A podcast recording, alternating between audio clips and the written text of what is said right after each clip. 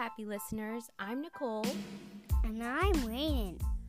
Welcome to Ready to Read Storytime, where we explore short stories in Season 1, beginner chapter books in Season 2, and a kid's joke of the day in Season 3. We are adding new stories daily, so hit follow to keep exploring with us.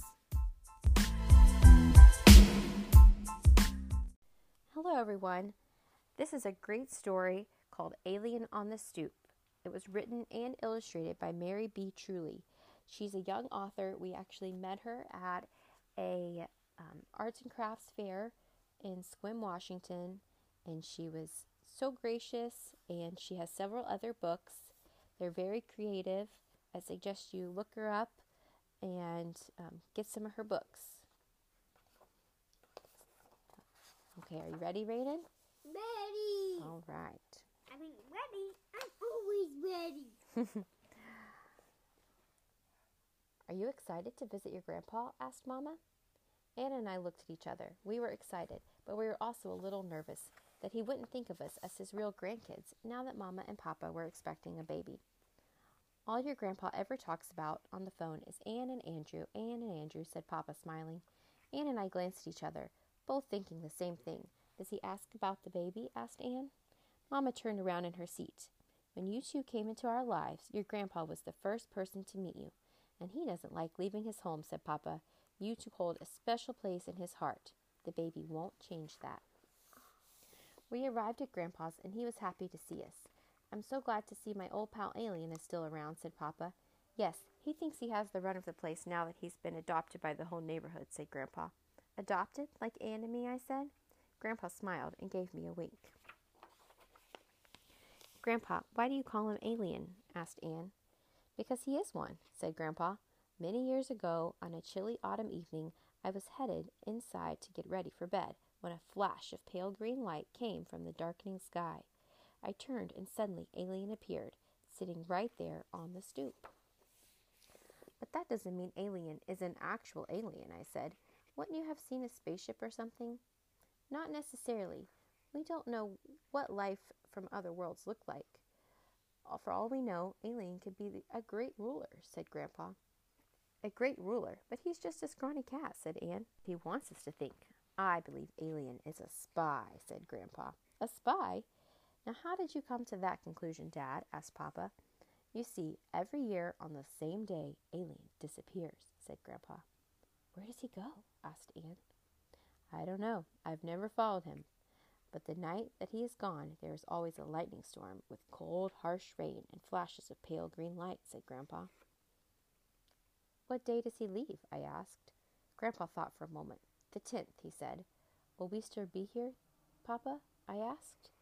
Mamma and Papa looked at each other and smiled. I think we can make that work, said Mamma. On the tenth, Anne and I waited all day long. It's our last day here with Grandpa, said Anne. I know, this is the day the alien disappears. We have to find where he goes, I said. Alien isn't going to go anywhere while we're watching him. It will happen when we least expect it, Anne said as she spent the time with Grandpa. A moment later, I felt a cool breeze. Alien lifted his head, looking off as if someone was calling him. Alien got up and started walking away. Wait, can I come with you? I asked. He turned around and gave me an approving nod, so I did. I followed Alien through bushes, into the woods, along the stream, and up the dry wash.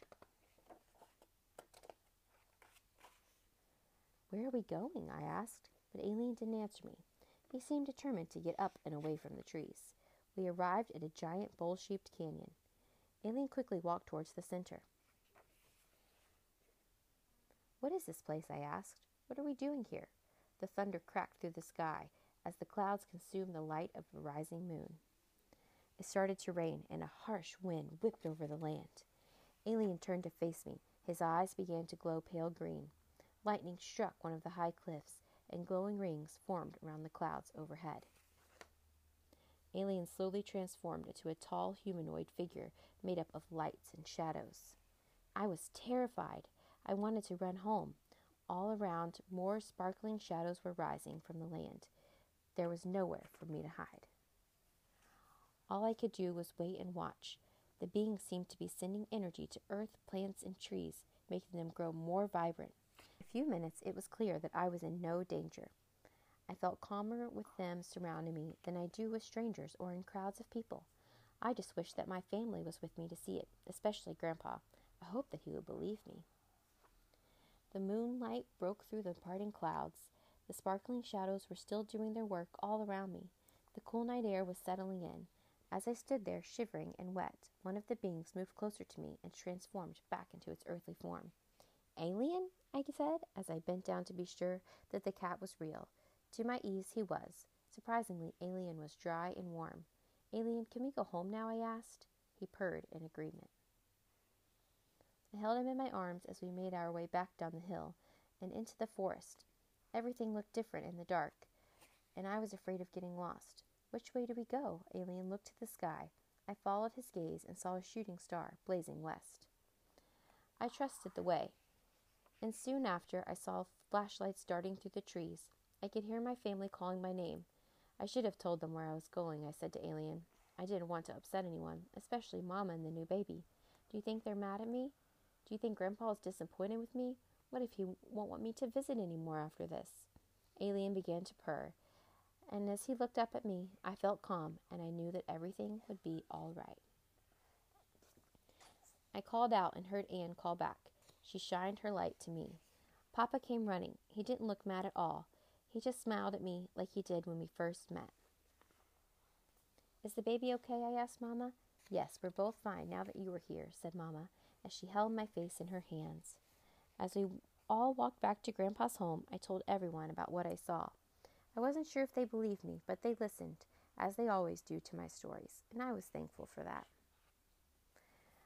We were about to go and eat dinner when I saw Grandpa petting Alien before the cat disappeared into the night.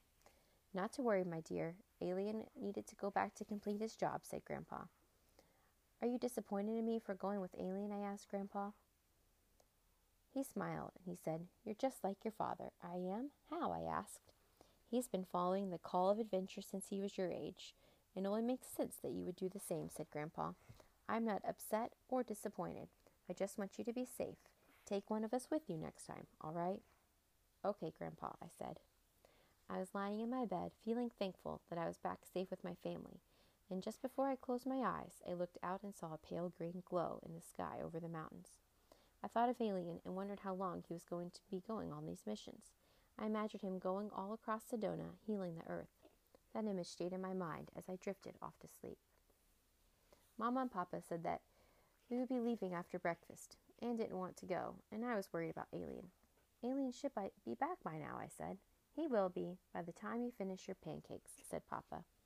I just wish I could understand what I saw. Why is this place so mysterious? I said in frustration. Oh, but that is precisely why I love it here, said Grandpa. There is enough mystery for a person to discover through a thousand lifetimes. I looked off, wondering how many lifetimes Alien has lived. I felt honored to be part of this one. Just then, a brisk wind swirled through the trees. The same feeling from last night washed over me, and I heard a familiar purr.